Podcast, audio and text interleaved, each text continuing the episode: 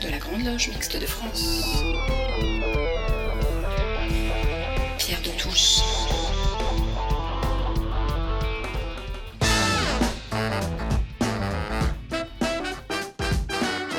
Les débats de Pierre de Touche.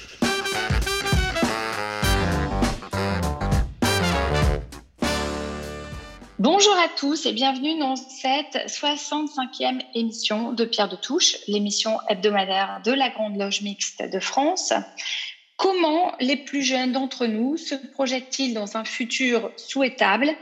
Qu'est-ce que l'initiation et l'engagement maçonnique peuvent apporter aux jeunes générations alors que nous sommes confrontés à des défis sociétaux et écologiques qui engagent l'avenir? Nous avons choisi de consacrer cette émission de Pierre de Touche à la jeunesse pour comprendre comment les jeunes générations envisagent la maçonnerie et leur rapport au monde. Vous savez que cette émission n'est pas uniquement destinée euh, aux maçons, elle est aussi beaucoup écoutée par des profanes. Alors, pour analyser comment les jeunes, et notamment les jeunes maçons, appréhendent l'avenir et leur initiation, nous avons invité Colombe, qui est une sœur de la GLMF qui a 35 ans, membre de la respectable loge Convergence à Lorient de Paris et qui est créatrice d'une société de vin. Bonjour Colombe. Bonjour, bonjour à tous. Déjà, euh, vous êtes sœur de, du Grand Orient de France, vous avez 31 ans, vous êtes membre de la respectable loge La Lumière du Nord à Lorient de Lille et médecin généraliste de profession. Bonjour déjà. Tout à fait, bonjour. Et Mathilde, 23 ans, vous êtes profane, étudiante en master d'histoire et peut-être bientôt franc-maçonne. Bonjour Mathilde. Alors, votre regard sur euh, l'avenir ainsi que sur la manière dont vous percevez votre initiation ou celle que vous pourriez avoir pour Mathilde nous éclaireront sur la manière dont la jeunesse perçoit son avenir et l'idéal maçonnique. C'est pour ça que nous avons choisi d'intituler ce débat Franc-maçon, jeune et engagé, regard sur aujourd'hui. Pour débuter ce débat, je voudrais poser une question double à euh, Dija et Mathilde. Euh, comment avez-vous connu euh, la franc-maçonnerie? Qu'est-ce qui vous a poussé à envoyer votre candidature et pourquoi à votre âge? Alors,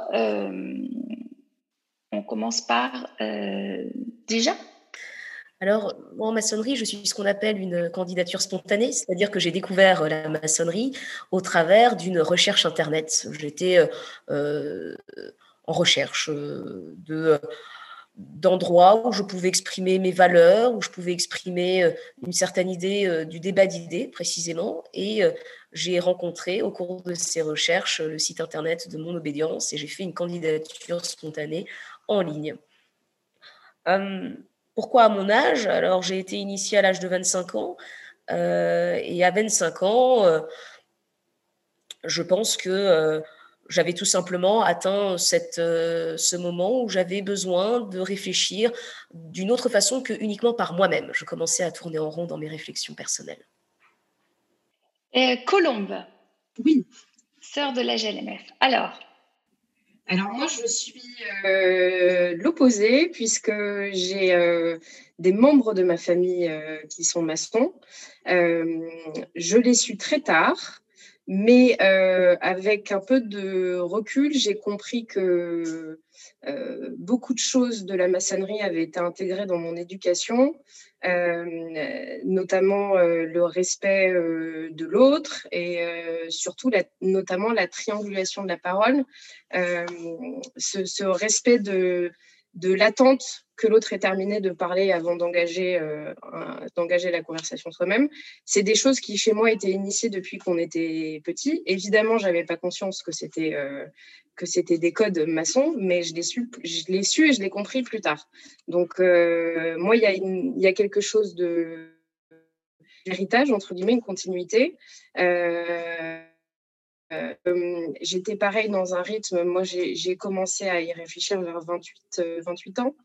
J'avais une vie extrêmement remplie et socialement et professionnellement et euh, dans un secteur d'activité qui est le vin, euh, qui est absolument passionnant, mais j'avais besoin de m'ouvrir à, à l'autre, à autre chose et surtout à ne pas rester dans un secteur clos.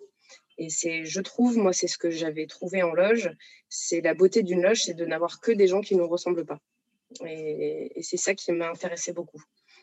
Alors justement, la franc-maçonnerie est une institution avec des traditions et des rituels. En quoi est-ce moderne selon vous et que proposez-vous pour euh, poursuivre son développement? Alors moi, je suis assez attachée au rite. Je sais que ce n'est pas le cas de tout le monde et d'ailleurs, quand on adhère à une loge, on adhère à un rite. Euh, avec des codes euh, définis en fonction des, en fonction des loges. Euh, la mienne est assez respectueuse des rites et notamment au niveau des tenues, donc on porte du noir par exemple. Ça pourrait paraître très ancestral pour certains. moi, je reste persuadée qu'un monde codé, avec des codes, avec des respects des traditions, est un monde qui porte mieux, puisque notamment on parle beaucoup de hiérarchie en maçonnerie. Euh, bien qu'on soit tous des frères et sœurs, mais il y a quand même des grades. Et je trouve que c'est grâce à ces rites et à ces grades qu'on garde euh, une, une, distance et une, une, tenue envers soi et envers l'autre. Voilà. Et, euh, et je pense que c'est assez moderne. Mathilde, alors vous, vous êtes profane et vous êtes encore étudiante et il me semble que vous vous intéressez à la franc-maçonnerie dans le cadre de vos études. Comment voyez-vous la franc-maçonnerie? Eh bien oui, en fait, j'ai réalisé déjà un mémoire sur l'histoire de la franc-maçonnerie et là actuellement je suis en train de faire le deuxième. Euh, tout d'abord, je me suis intéressée au développement de la franc-maçonnerie en France dans la première moitié du XVIIIe siècle. Et actuellement, je travaille plutôt sur euh, la façon dont la franc-maçonnerie a traversé la Révolution française.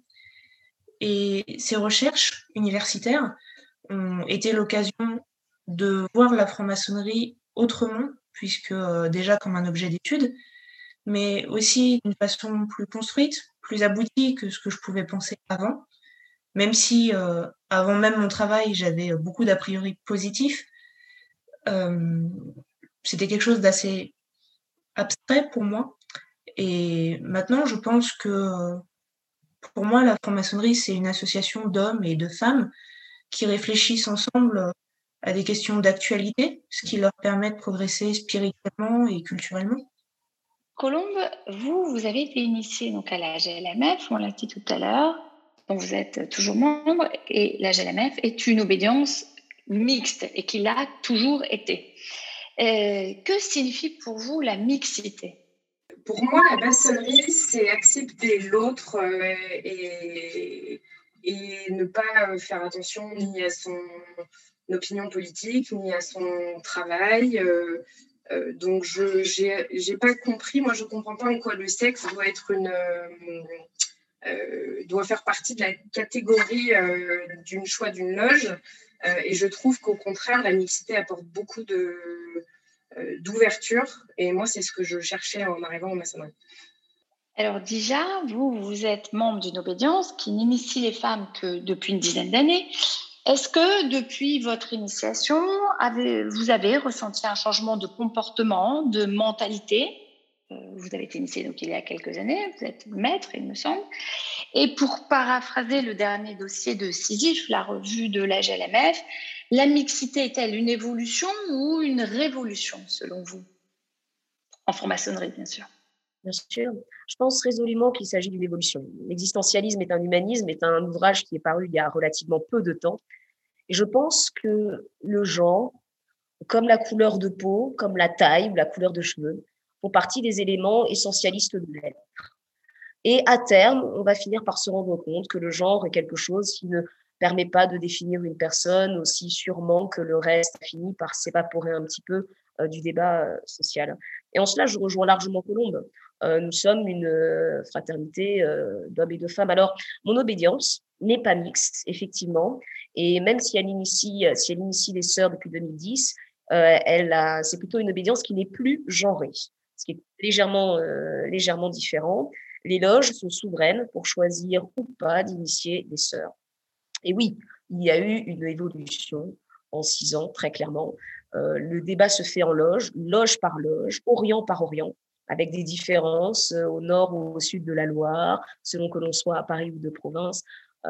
et c'est bien entendu extrêmement riche de discuter avec des gens qui soient pour ou contre la mixité. Alors, une question que je voudrais poser à toutes les trois, vous êtes de la même génération. Euh, je voudrais poser la question de l'identité de la génération Y. Qu'est-ce qui vous caractérise et vous identifie par rapport à ceux qui vous ont précédé et ceux qui vous suivront? Alors, euh, peut-être Mathilde, vous êtes la plus jeune.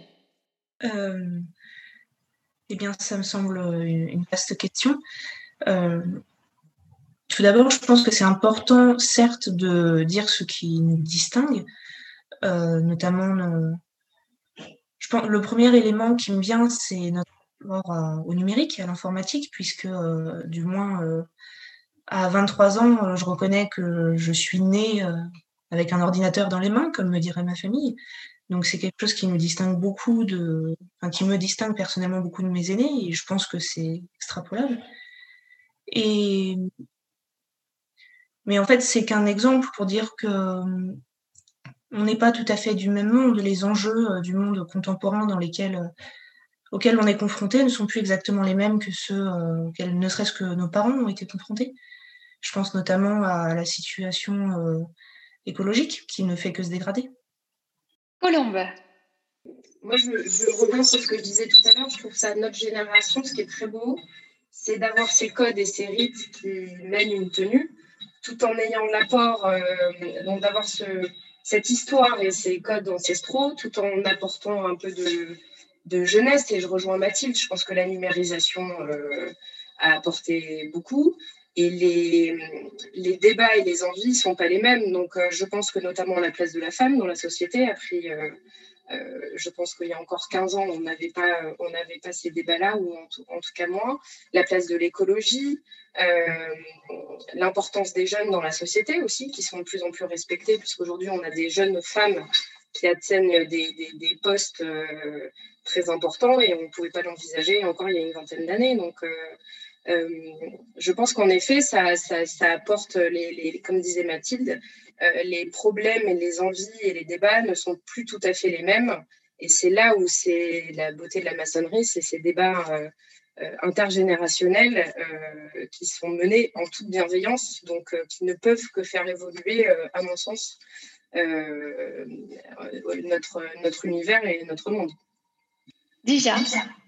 Alors, pour moi, la génération Y, c'est une génération qui est vraiment bien identifiée, bien identifiable. Euh, d'abord parce que, euh, comme l'a très bien dit Mathilde, on a connu la convergence euh, à la fois de l'informatique, aussi des nanotechnologies, des biotechnologies, du cognitivisme.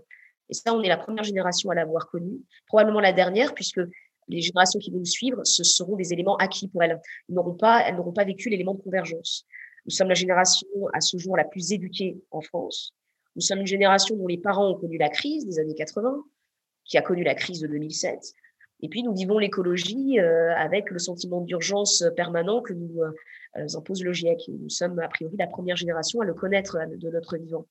Et donc, je pense que la génération Y, euh, donner tous les noms les gens nés entre 1980 et 2000, ont quelque chose définitivement à apporter à la réflexion du fait de ce regard un peu prospectif qu'ils ont sur la société en général.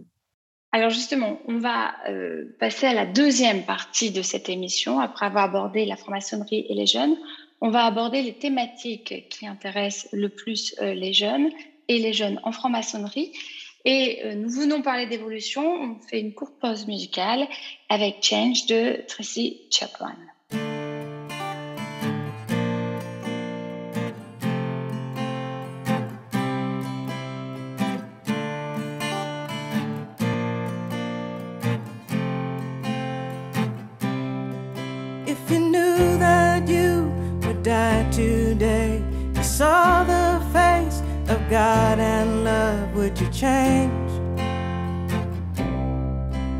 to change. If you knew that love can't break your heart when you're down so low, you cannot fall, would you change? Would you change? How bad, how good does it need to get? How many losses how much regret. What chain reaction would cause an effect? Makes you turn around, makes you try to explain, makes you forgive and forget, makes you change.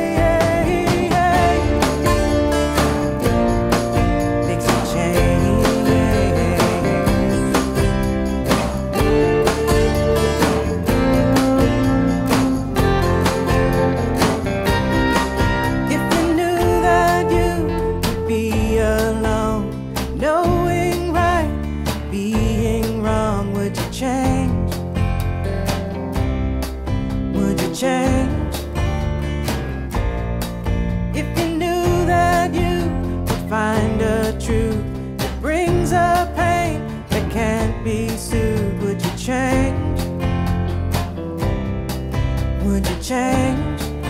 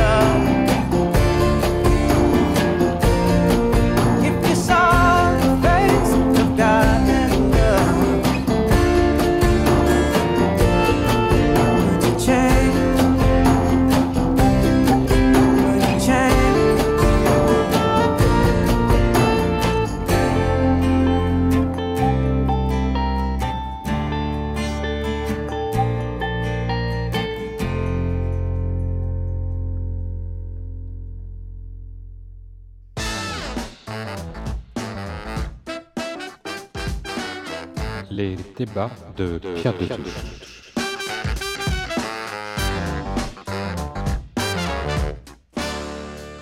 Franc-maçon jeune et engagé, regard sur aujourd'hui avec aujourd'hui trois jeunes femmes. Colombe, qui est une sœur de la GLMF, qui a 35 ans. Dija, qui est une sœur du Grand Orient de France, qui a 31 ans. Et Mathilde, qui a 23 ans, qui est pour l'instant encore profane.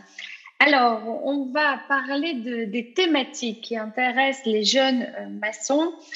Euh, Colombe et Mathilde, quelles sont les thématiques qui vous intéressent et que vous souhaitez voir développer? Je rappelle que Colombe, vous, vous êtes maçonne et Mathilde, euh, je pense que vous ne tarderez pas à le devenir.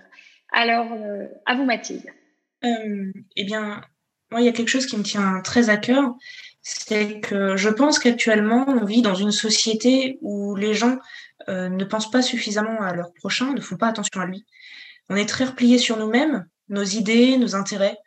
Alors, en franc-maçonnerie, j'aimerais beaucoup pouvoir parler de l'autre au sens large, c'est-à-dire comment construire quelque chose ensemble grâce à nos différences et voilà comment valoriser cette différence pour en faire quelque chose de beau. Je pense que c'est quelque chose que je peux trouver en franc-maçonnerie et en tout cas qui me semble extrêmement important. Colombe. Bah, je rejoins Mathilde qui m'a un peu volé ma thématique.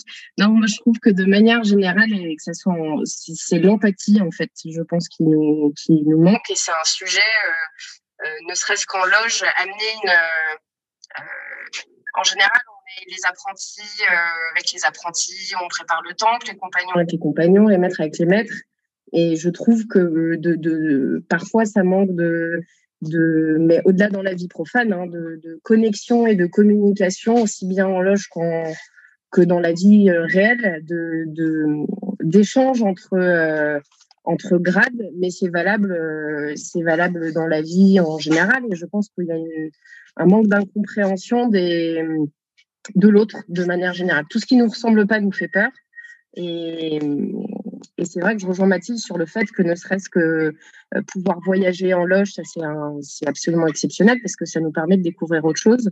Mais moi, le, sujet qui m'importe le plus, puisque je suis dans un métier de, de vin et de gastronomie, qui est donc un, un secteur d'échange et de convivialité et je trouve que ça manque aujourd'hui euh, beaucoup. Alors déjà, vous êtes médecin, euh, vous êtes intéressé par les questions de bioéthique. Alors je rappelle qu'à la euh, GLMF, le choix a été fait d'avoir une association qui s'appelle Bioéthique et Liberté, qui est une association qui travaille avec la GLMF, mais qui n'est pas directement dans la GLMF qui n'est pas comme une commission, alors que dans d'autres obédiences, généralement, on a plutôt des commissions de bioéthique. Euh, comment abordez-vous euh, cet investissement, par exemple, sur les questions de bioéthique ou sur d'autres thèmes? Alors, c'est vrai que dans mon obédience, la bioéthique, c'est l'objet d'une commission. Mais à vrai dire, mon intérêt pour la commission santé et bioéthique est assez récent. Parce que ce que j'ai voulu trouver dans les premières années de franc-maçonnerie, au contraire, c'était quelque chose qui me permettait de m'échapper un peu de mon quotidien, qui était euh, la santé, la santé et encore la santé. Et euh, c'est vrai que j'ai commencé par travailler sur des sujets qui n'avaient rien à voir, qui étaient le sujet de l'introspection au travers du vitriol ou encore l'optimisme. Et hum, aujourd'hui, j'envisage volontiers la bioéthique comme un sujet comme, euh, comme étant fille de mon sujet, euh, du sujet sur, sur lequel j'ai travaillé, qui était l'optimisme, avec une phrase d'Henri Bergson qui était euh, L'avenir n'est pas ce qui arrivera, mais ce que nous ferons. Je pense que la bioéthique, aujourd'hui en France, c'est-à-dire l'étude de la morale qui existe dans les sciences en santé et l'étude de la déontologie de façon générale, c'est un sujet qui est permanent.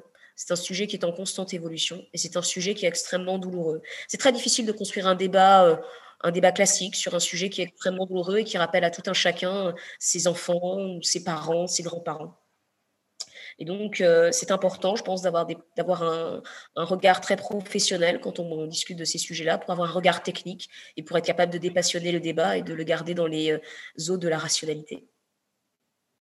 Alors, on va aborder maintenant la question du Covid avec Colombe. le Covid n'a pas beaucoup touché les jeunes au début de la pandémie, si on met bien sûr de côté les comorbidités, un clivage générationnel s'est donc un petit peu mis en place en France. La solidarité était très présente parmi les jeunes qui ont pris le relais de nos anciens pour aider, euh, en particulier dans nombreuses euh, associations. Et euh, qu'est-ce que cela vous, inspire Donc, franc-maçon moi, je pense qu'il y a eu une vraie, euh, il y a eu une vraie révolution et remise en question du schéma familial parce que beaucoup de gens se sont confinés en famille. Donc, on a dû apprendre à vivre avec les uns, les uns avec les autres, ce qui était, je pense, pour peu de familles le cas, parce qu'on vit rarement avec ses parents, ses neveux, ses nièces. Après, les jeunes, moi, ce qui m'avait énormément touché et marqué, c'est l'exclusion des jeunes adolescents ou des jeunes adultes à Noël l'année dernière sur ce problème de, de, de, Noël en petit comité, où en général, les familles ont, ont mis de côté les, jeunes adultes, puisque c'était eux qui étaient porteurs, entre guillemets, euh, dû aux, aux, cités universitaires. Et je, crois que ça, ça, a créé un vrai, euh, socialement, un vrai problème de, de sentiment de rejet. Euh, moi, ça m'avait particulièrement marqué. Euh, mais en tout cas, moi, ce qui, m'a touché, c'est que je pense que les jeunes ont appris à vivre avec les générations du dessus et les générations du dessus ont appris aussi à, à comprendre mieux leurs jeunes. Ce qui, euh, à mon sens, a été bénéfique pour euh, beaucoup de familles. Alors aujourd'hui, les jeunes euh, sont touchés à la fois économiquement, socialement, mais également au niveau euh, sanitaire. Cette, crise les touche plus tardivement et la prise de conscience de la réalité semble avoir été pour euh, nombre d'entre eux un, choc. Cependant, eh bien, on a pu remarquer un fort engouement pour euh, la vaccination et donc l'intérêt général. Euh, déjà, je voudrais votre regard à la fois de maçonne et euh, de professionnel de santé là-dessus. Et après, euh, je passerai la parole à Colombe. Alors, d'un point de vue maçonnique, euh, et parce que, parce que la maçonnerie impose une respiration ternaire dans euh, le clivage qu'il peut y avoir entre vaccin, pas vaccin, effectivement, c'est le rapport à l'autre et puis la peur, le rapport à la peur. Moi, c'est ce que ça m'inspire. Je pense que la peur, et c'est ce que m'inspire cette période de façon générale, est un solvant extrêmement puissant dans lequel se dissout euh, la raison, dans lequel se dissout les bonnes idées et dans lequel peut se dissoudre aussi parfois l'empathie. Et euh, ce qui... Euh, ce qui est très, euh, ce qui est très inspirant, c'est que euh, les jeunes générations, effectivement, soient vaccinées en masse. Alors, j'aimerais penser, même si mon regard de professionnel de santé est un peu différent là-dessus, que ce n'est pas juste pour aller au restaurant ou au cinéma. Et donc, que ce serait pour, euh, par conscience? Par conscience, pour protéger l'autre, pour protéger les grands-parents, euh, pour se protéger soi-même. C'est la première des consciences. Hein. Le premier devoir d'un individu est envers soi-même, euh, avant d'être envers les autres, puisque c'est en étant soi-même bien centré à l'intérieur de soi que l'on peut être utile aux autres. Et donc, je pense que euh, si les gens se sont vaccinés, ne serait-ce que pour se protéger eux-mêmes, on, on, aura déjà fait euh, œuvre de lumière dans la société. Colombe. Vous avez utilisé le mot, vous avez utilisé le mot intérêt général, et je pense que euh, on oublie, euh, en effet, on est, c'est, confortable de vivre avec euh, ses envies, ses convictions, et que ça demande un petit peu d'effort. On a utilisé le mot centré. Il faut être centré et bien avec soi-même, et donc vouloir se soigner soi-même pour prendre conscience aussi que c'est bien quand les autres autour de soi sont sont également en bonne santé et soignés, notamment les générations, les générations du dessus. Donc, je pense que pareil, il y a eu une prise de conscience d'oublier un petit peu de s'asseoir sur ses envies propres et ses convictions pour, euh, pour une fois privilégier l'intérêt euh, général. Alors Mathilde, euh, je l'ai dit tout à l'heure, vous êtes encore étudiante, vous l'avez dit, puisque votre sujet d'étude est en particulier la franc-maçonnerie. La crise a mis en évidence des précarités et des difficultés la euh, précarité économique, l'isolement social, les difficultés scolaires se sont accrues. Quelles pistes de réflexion euh, pouvons-nous avoir, nous francs-maçons, que nous conseillez-vous euh, pour la construction d'un monde plus éclairé et égalitaire? Ce serait bien présomptueux pour moi de, de conseiller des choses euh, au vu de mon âge, mais ma foi, si si je peux me permettre quelques remarques, euh, effectivement, j'ai remarqué euh, parmi mes camarades beaucoup de précarité, euh, des jeunes qui ont perdu leur emploi, qui ont eu du mal à remplir le, frigo, à payer les factures. Et, mais c'est quelque chose qu'on, qui a, a, été mis en avant. Euh, je pense qu'il faut, il faut vraiment penser la solidarité. Faut, mais comme vous le disiez, les, jeunes se sont, pas mal unis. Et euh, je pense que c'est quelque chose qui qu'il faudrait garder en fait. Il faut il faut pas que cette solidarité euh, soit juste le fait euh, passager d'une crise sanitaire qui, je l'espère, va, va bientôt s'arrêter. Mais il faut que ce soit quelque chose qui, qui perdure dans le temps pour que la, la précarité euh, tende à, à, reculer, même euh, hors période de Covid. Alors, avant de passer à la troisième partie de cette émission que nous consacrerons à euh, la question de l'écologie et à l'avenir, eh bien, euh, une chanson tout à propos, un song de Michael Jackson.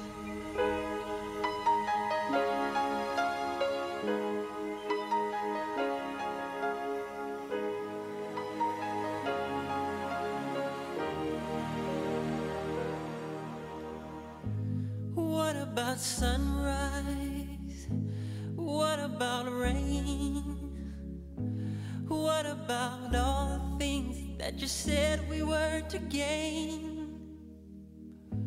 What about killing fears? Is there a time? What about all the things that you said was yours and mine?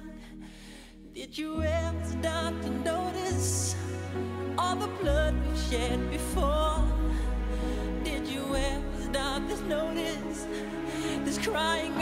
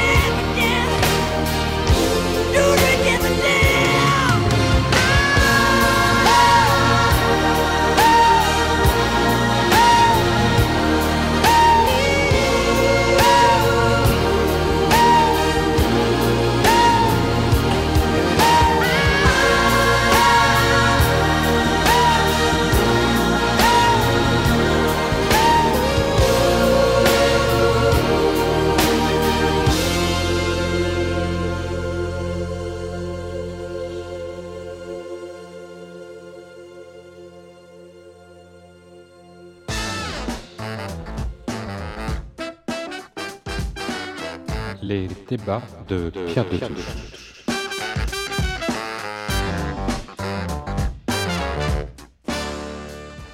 Franc-maçon jeune et engagé, regard sur aujourd'hui. Aujourd'hui, trois jeunes femmes, Colombe, Dija et Mathilde.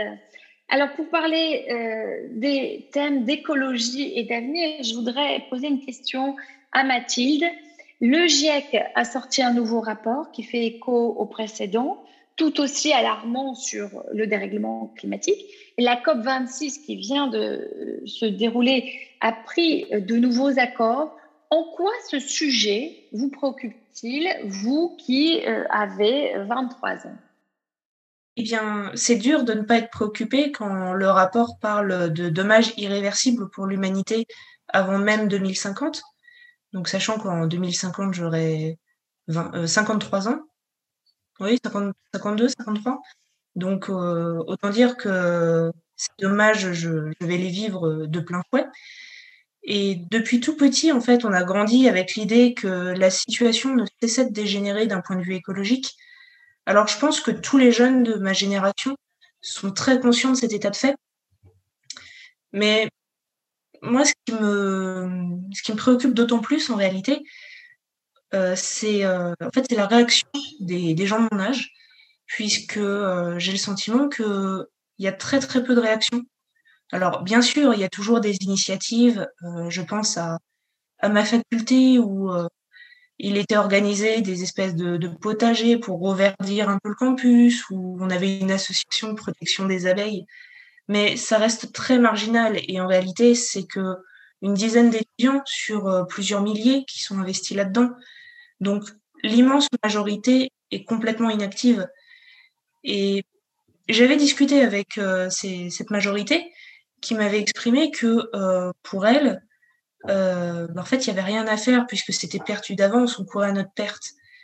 Et de fait, ils étaient un peu déconnectés du problème et ils ne se sentaient plus concernés.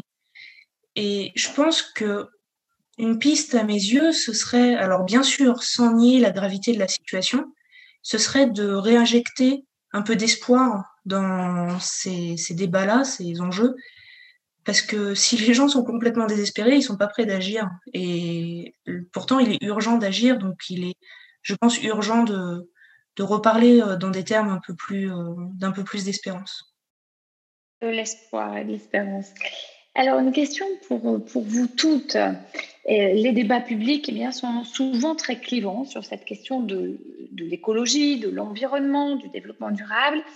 Et euh, parfois, on pourrait les résumer à pour ou contre le nucléaire, faut-il être vegan ou végétarien?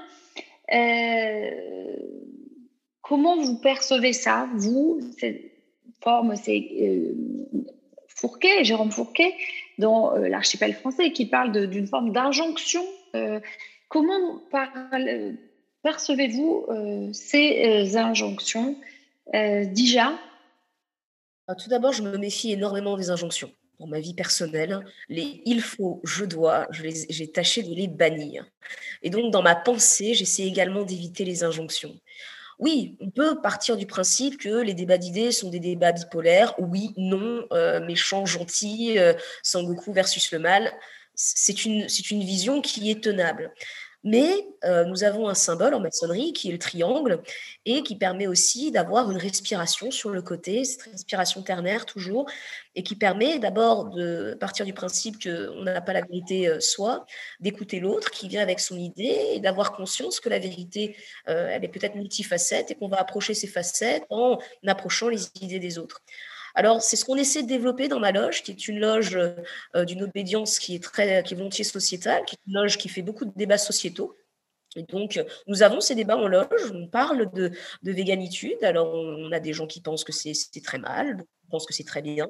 Euh, on, parle, on parle énormément d'écologie, on parle énormément du droit à mourir dans la dignité, on parle énormément de, de choses et d'autres. Et euh, on essaie de le faire dans le respect de la vie de l'autre et dans la tolérance mutuelle. Colombe.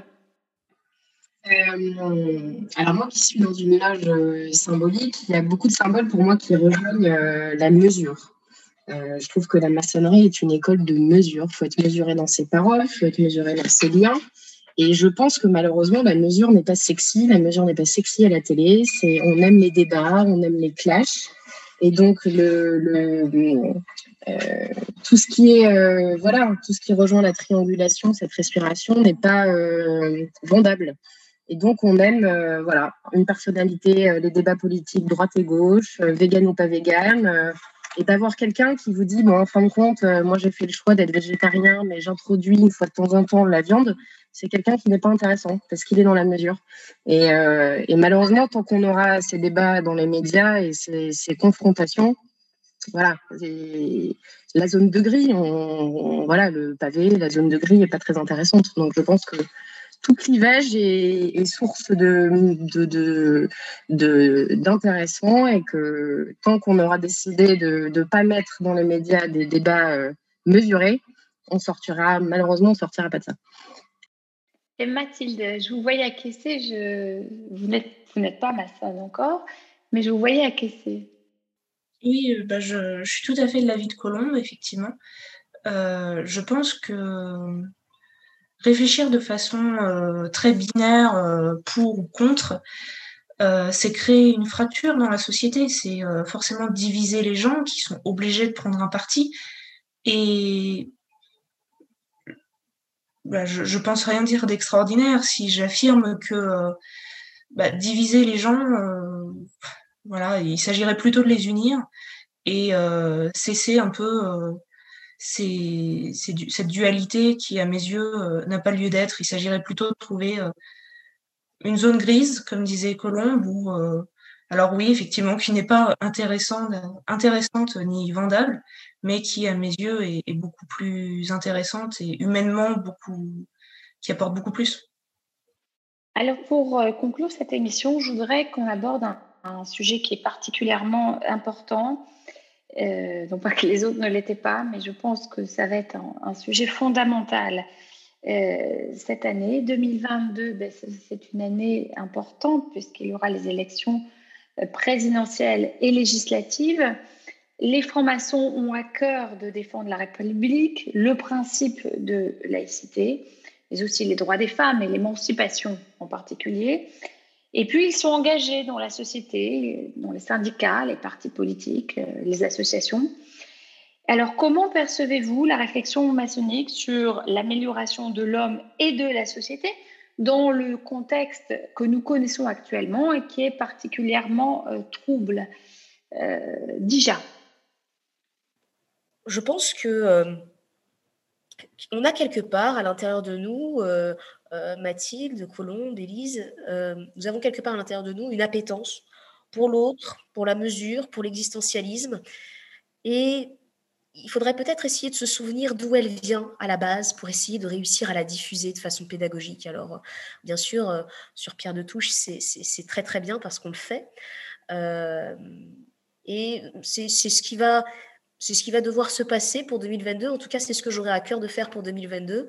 C'est aller transmettre, aller transmettre euh, ce qui, moi, m'anime et que je pense être une de- des valeurs euh, vertueuses euh, dans la société euh, pour pouvoir euh, essayer d'avoir une année la plus paisible possible et essayer d'éviter euh, un round de second tour euh, un, petit peu, un petit peu compliqué à gérer euh, socialement. Mathilde. Oui, bien, je, je suis assez de l'avis de, de Dija, je l'avoue. Alors, je le reprendrai peut-être dans des termes un peu différents, mais effectivement, je, suis tout à fait en, faveur de, rappeler aux gens euh, un peu, un peu ce qui, ce qui nous unit pour, euh, pour faire en sorte que ces élections euh, présidentielles à venir se fassent dans, dans une certaine sérénité, ce qui malheureusement me semble un peu trop idéal. Mais en tout cas, j'aimerais sincèrement que qu'on se souvienne d'abord de ce qui nous unit à l'autre plutôt que de tout de suite aller chercher euh, cette différence sur laquelle on s'appuie pour avoir euh, un discours euh, violent. Et donc, euh, oui, je. Oui, voilà. Un discours plutôt universaliste. Et Colombe, c'est à vous que revient euh, cette troisième réponse. Et cette... Euh, moi, déjà, je, je m'attache à déjà au- d'engager les gens pour aller voter, puisque. Et c'est déjà un, choix en soi de ne pas y aller, puisque euh, c'est le choix de, de- de- rien faire et de rien dire. Mais en effet, après, euh, de, bords politiques différents, c'est de, se renseigner déjà, euh, de savoir qui nous conduit où. et de choisir le, le- bon capitaine qui, qui unit. Mais après, moi, je reste convaincue que tant qu'il n'y aura pas euh, euh, de compréhension de ce que ce qu'est la France et de toutes les Frances, puisque la France de Paris n'est pas la même qu'ailleurs, etc. euh, tant qu'on n'aura pas trouvé cette personne-là qui, qui- déjà est dans l'empathie pour trouver, pour mener tout le bateau et pas une partie du bateau, déjà on aura gagné ça. Voilà. Et à mon sens, la- la maçonnerie fait partie de, du fait qu'on soit en loge et qu'on ne se juge pas et que on apprend à s'aimer pour ce que ce qu'est son voisin, apprenti, compagnon euh, ou maître. c'est amener cet équilibre et cette universalité, cet universalisme. Et euh, ça serait bien et sympa que, que, que parfois on soit mené par des gens qui comprennent ça. Voilà. Eh bien, je vous remercie parce que euh, cette émission sur les jeunes, et alors avec euh, uniquement euh, des jeunes femmes, est particulièrement riche. Il y aura encore beaucoup à dire. Merci de, nous avoir consacré un peu de temps. Cette émission sera donc disponible en podcast pour ceux qui n'ont pas l'occasion de l'écouter en direct. On se quitte avec téléphone et un autre monde.